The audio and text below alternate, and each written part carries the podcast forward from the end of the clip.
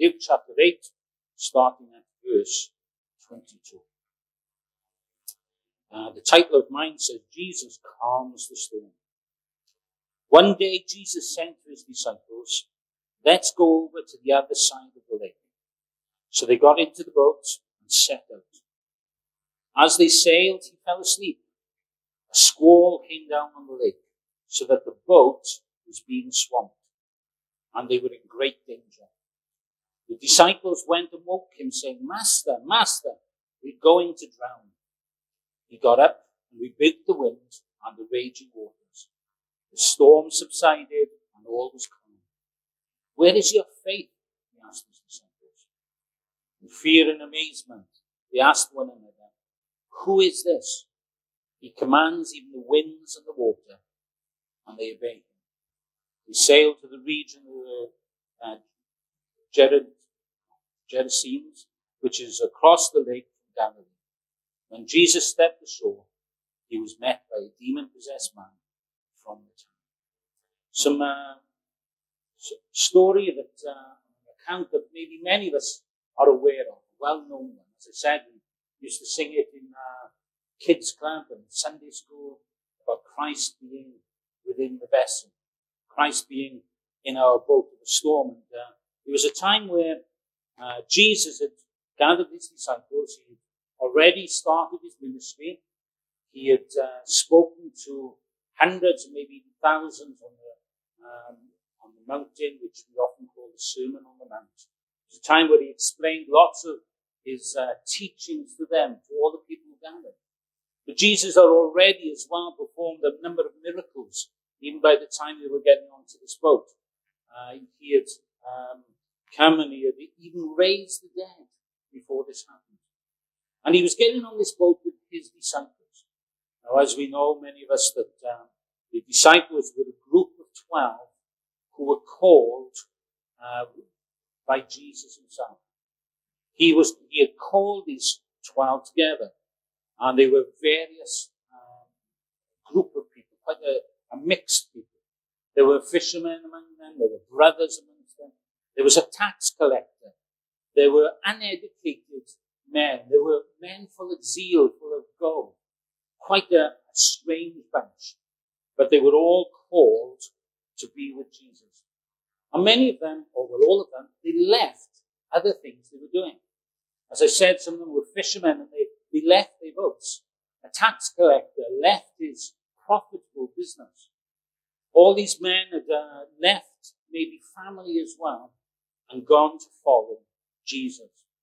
And that changed their lives. From then on, their life was totally different. Uh, they had started this journey which was going to last just over three years with Jesus, to be with him and to learn from him and to know who he was and to proclaim to tell others who this Jesus was. They were a called group. He literally went to them and he said to them, follow me. One by one, they went and followed him. And it, it made me think that we too are those called people. In 1 Corinthians 1, sorry Dave, I missed one there. But 1 Corinthians 1, verse 1, chapter 1, verse 1 and 2 says, Paul called to be an apostle of Jesus Christ by the will of God and our brother Sosthenes, to the church of God in Corinth, to those sanctified in Christ and called to be his holy people, together with all those everywhere who call on the name of the Lord Jesus Christ, their Lord and ours. Grace and peace to you from God our Father and the Lord Jesus Christ. Paul here was writing to a group of people who he identified as called, called to follow Christ himself. Then Peter picks that up as well. In uh, 1 Peter 2 verse 9 he says, But you are a chosen people, a royal priesthood, a holy nation, God's special possession, that you may declare the praises of him who called you out of darkness into his wonderful light. Once you were not a people, but now you are the people of God. Once you had not deserved received mercy, but now you have received. We've been called, each And every one of us who know Christ and are wanting to follow him, we've been called. Called out of our old life to a changed life. We read in uh, Paul's, one of Paul's writing letters who says that you are a new creation. We've been born again. We've become this new uh, person in Christ. We've still got lots of the old um, failings within us, but God is changing us more and more because we've been called by Him. May not have been called out of employment. Pastor Luke here now. He is one of those who was called out, of, out of his um, natural employment. He was working in a school, but God has called him to do a specific task here to lead us in this church. Now, most of us are, aren't called, or I would say, yeah, most of us aren't called do that specific job. But you know what? We've been called to follow Him wherever we are.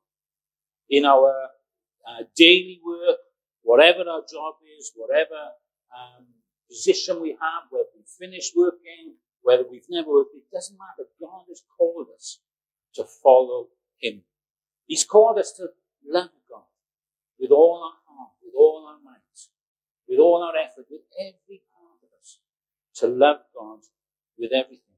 And then to love people, our neighbor, those around us, those we're involved with, to love those. We've been called as witnesses to tell others of who God is, to tell others who Jesus is, and what a difference he makes in their lives.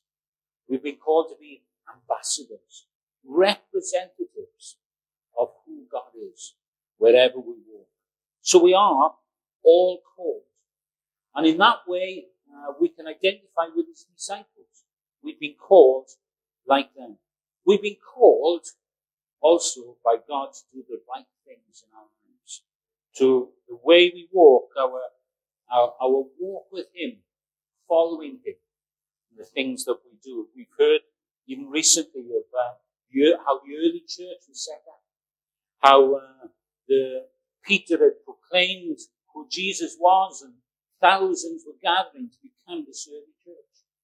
Then we heard even with Pastor um, Rob the other, the other week in Acts chapter 2 where they were called to devote themselves to the apostles' teaching, to fellowship, to breaking of bread, and to prayer. We've been called to these things as an early church. Then even recently, even before um, Pastor Luke brought together last week, Adele was telling us, and asking us to uh, come together, to draw near to God, to hold in unswervingly, to motivate one another, so that we are together following who Jesus is. And as uh, Pastor Luke brought the vision last week, uh, that is one that where, where we are gathering together, we're walking together, we're serving together. We've been called these things here in Abraham. And, and it's a great privilege that we're part of this calling that we, that we have. Just the same as the disciples, what a privilege they had. They literally walked with Christ for three years. But we walk with Christ even now by His Holy Spirit working in us. But just because we called and just because they were called doesn't mean life always goes easy. It says here in, uh, in the passage I read, read that um, the storm came out of the blue. It was a sudden storm. It was a, but soon it happened. It just came across their path. We're not promised a, smooth ride. Uh, in fact, many times we, we see that um, harsh things and bad things happen to good people. Uh, and that happens in our lives. But you know what? Uh, Jesus told us all about that. John chapter 16, verse 33 says, This is Jesus speaking. I have told you these things so that in me you may have peace. In this world you will have trouble, but take heart. I have overcome the world. Jesus had, uh, has brought that message to, to the disciples a little later on uh, from this part that we're reading. But he has promised that, us that we will have trouble. But he's promised that he has overcome this world. No matter what storm arises, Jesus is alive and he has overcome this world. And they, all these disciples were there together in this boat. And quite often in life, uh, trouble comes my way and your way. And sometimes we think, I'm the only one who ever goes through this. And uh, we, it's easy for me to think, Lord, there's nobody else. I'm going through this. Nobody else has done this before.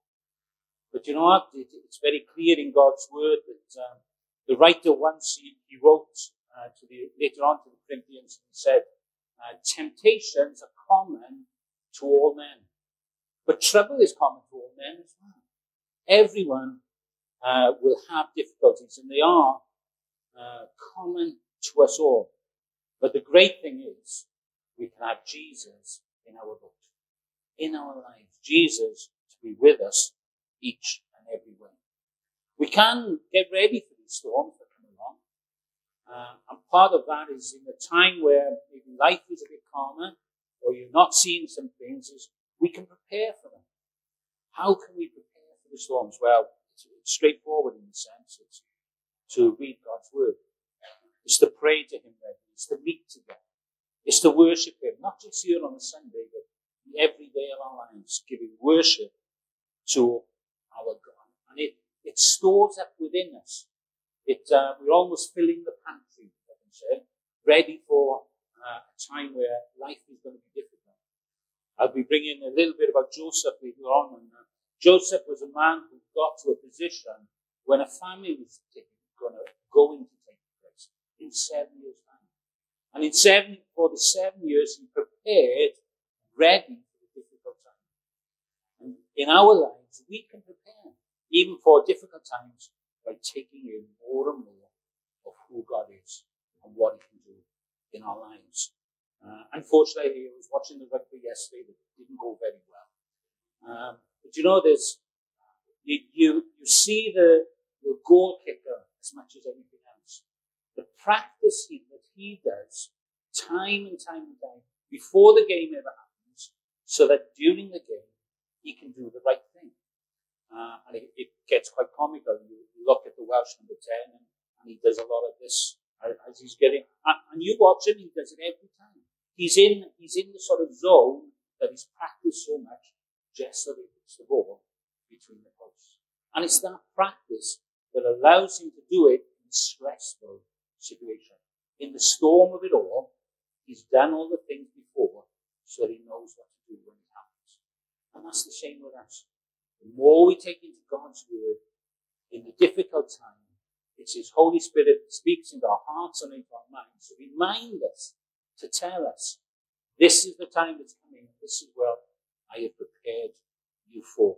In those lean times, God will have stored up with us, within us, a time to go through. But it's not, it's not a natural thing. Like talk about the goal kicker and it's a natural thing that he does. God brings a spiritual thing into each and every one of us. It's Jesus in the boat. And that's my second point. Jesus is in the boat of our lives. Disciples were starting to get out of their depth. You know, I'm sure there were a couple of seasoned fishermen them.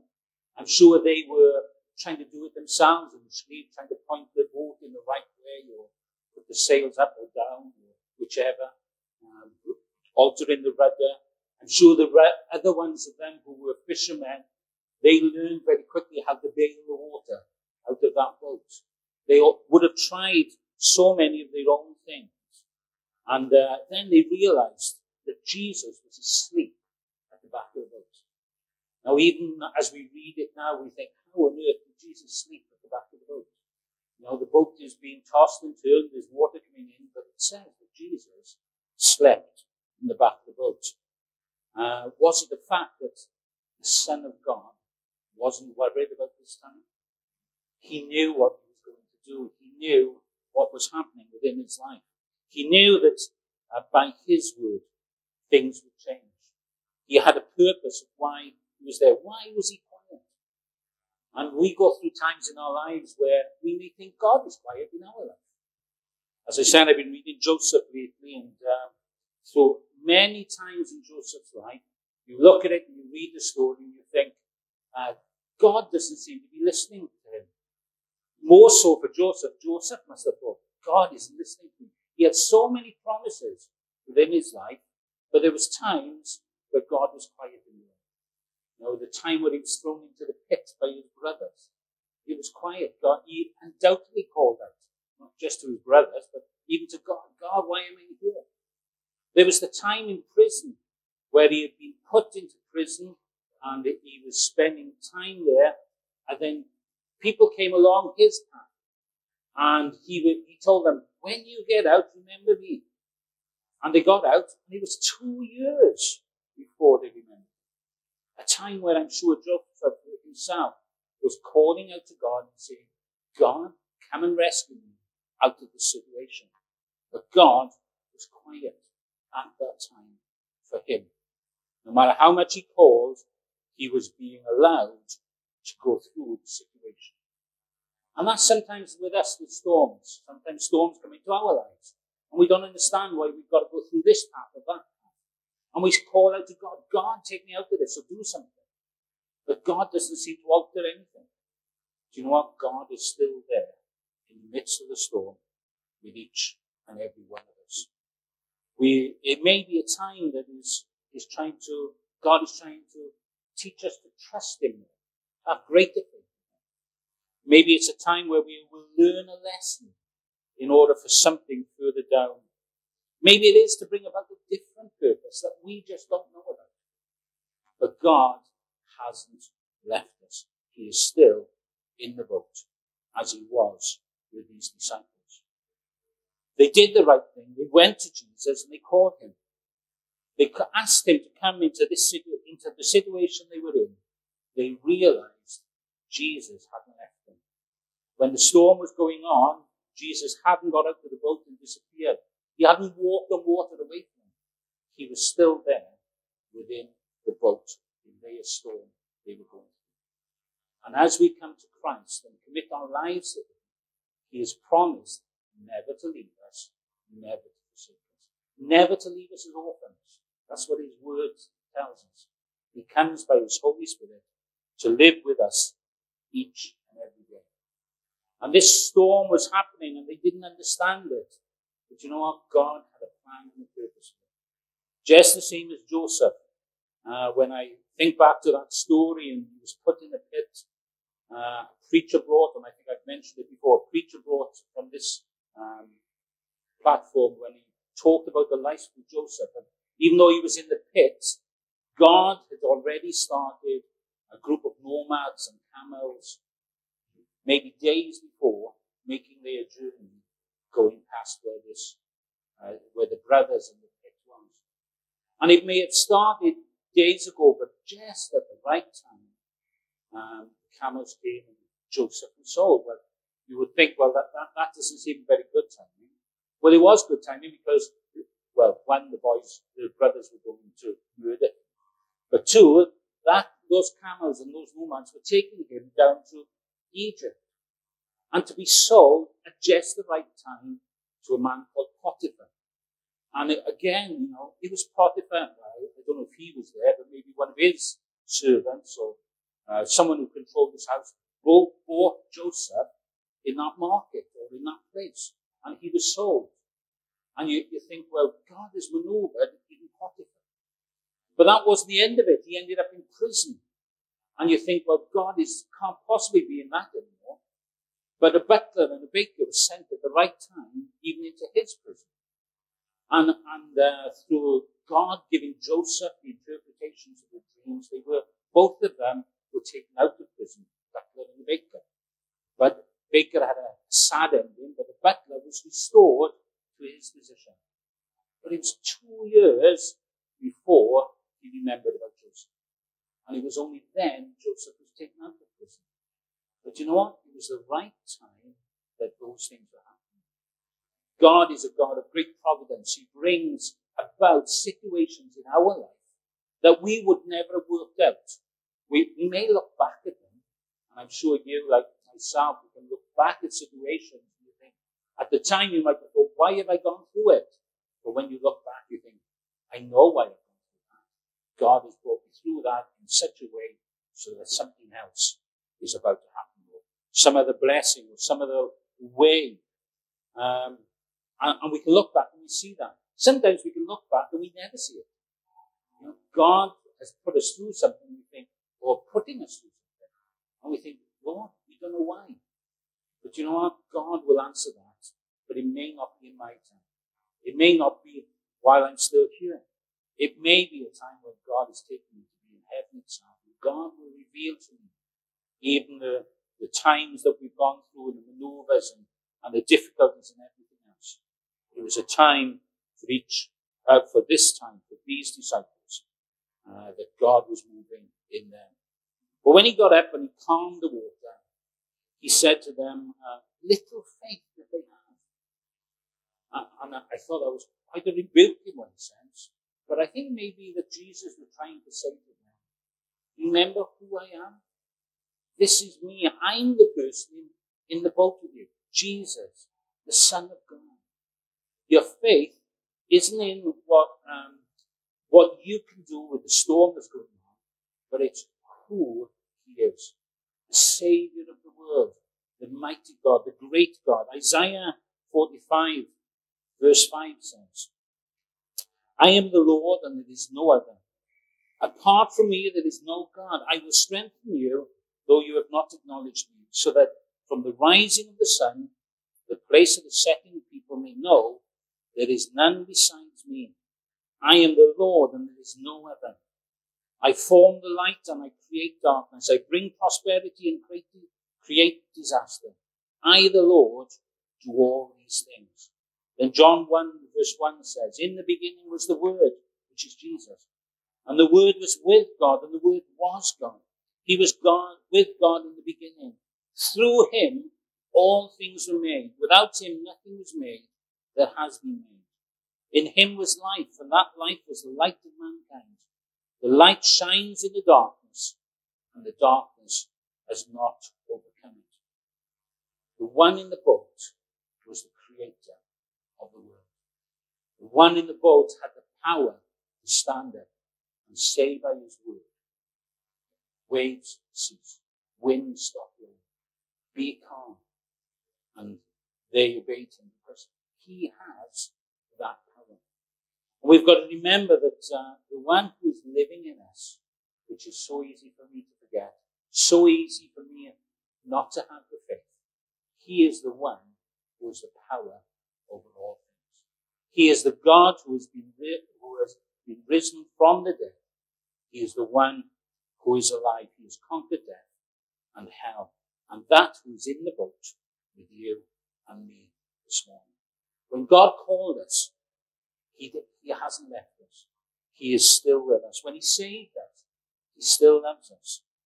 Quite often my natural eyes and our natural eyes get caught around the things that are around us. But more and more in these days, we should be asking God to open our spiritual eyes to see who He is in this world that we live in. Because it's through our spiritual eyes we see the third point, which is getting to the other side. Jesus said right at the beginning, he called his disciples and he said, um, uh, let's go to the other side of the lake. And then in verse 25 it says, um, where is your faith? He asked his disciples. Who is this? In fear and amazement, they asked one another, Who is this? He commands even the winds and the water, and they obey him. They sailed to the region which is across the lake from Galilee, and Jesus stepped ashore. He had a purpose for his journey. Jesus was the one who said, Let's go. They shouldn't have doubted Jesus because he said, let's go to the other side. He was the one who was going to be them. Jesus knew the big picture. Quite often, um, if you're ever building a, a jigsaw, we have, a, we have a picture to see what it looks like, but quite often we focus on maybe a small corner and try to get uh, that part of the picture. And we, we're not involved with the other parts, but know, Jesus is the big picture. he knows what it's like completed. We, we just see that corner that we're trying to fill in so many times. Jesus had a purpose of getting to the other side. The purpose of even going through the storm in their life. There was a man on the other side, a man who was possessed, a man who, whose life was one of living in, the, in cemeteries, the one uh, where he, he was uh, just a total outcast, one who couldn't be controlled. And Jesus had a purpose for going to see him because after he had met this man on the other side of the lake, they journeyed back. So the only reason Jesus was going was to reach out to this man here. And that's what he did. He released the man from the bondage he was in. The man's life changed completely to the, the fact that he went around all the region telling everyone how his life had been changed, how he'd been healed. He proclaimed that it was Jesus was the one who had done it. No matter um, the, the storm they had to go through had a purpose on the other side. Jesus wanted to bring himself and the love of God to him and to those around. Joseph in uh, Genesis 50. Uh, as you get to the end of the story and the, the, hatred that he had of his brothers and all the, the prisons and the pits and everything that he's gone through, and his father dying and how difficult life was. Um, the brothers were starting to get afraid now that their father had died, what Joseph was going to do for them. But uh, Joseph called them, it says in Genesis 15, 19, it says, But Joseph said to them, Don't be afraid. Am I in the place of God? You intended to harm me, but God intended it for good to accomplish what is now being done the saving of many lives.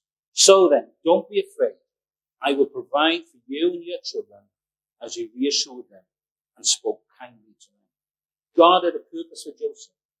God has purpose within our life. Even with storms coming in our lives, God still has a purpose as we commit ourselves to, to him. He has a purpose for us. Second Corinthians chapter 1 says, Praise be to God and Father of our Lord Jesus Christ, the Father of compassion and the God of all comfort, who comforts us in all our troubles so that we can comfort those in any trouble with the comfort we ourselves have received from God. You know, sometimes we will go through things so that we will help to help others down the line. We've gone through something so that we can not just have sympathy with someone, but have empathy with them. We've been in that place. We know what it's like. And we can help by God's grace to help minister even into that situation. It, it's, it's what church is. It's what coming together is. God using one another to serve uh, as we gather together so that He can minister to each other's lives because of what He's done within our the words that we say, the actions that we do, the arm around the shoulder, the, the comforting words, the, the redirection into God's word and, and what, what He has said to us may be something that somebody else needs. So as we go forward in this journey uh, that uh, Pastor Luke has brought us, the vision of gathering together, walking together, serving together, we, we are doing church. We're allowing God to work through us and even some of our difficulties that we can help one another. So, just to finish, one, two, three. Storms, even when we're following, even when you're trusting God, you'll still get a storm. But you can trust God even through that. Why? Because He is in the boat. He's in our lives. If we've committed ourselves to Him, even though He seems quiet at times, maybe He seems asleep, He's not. He's still aware of each and everything that we're going through. And why? Well, there may be a purpose.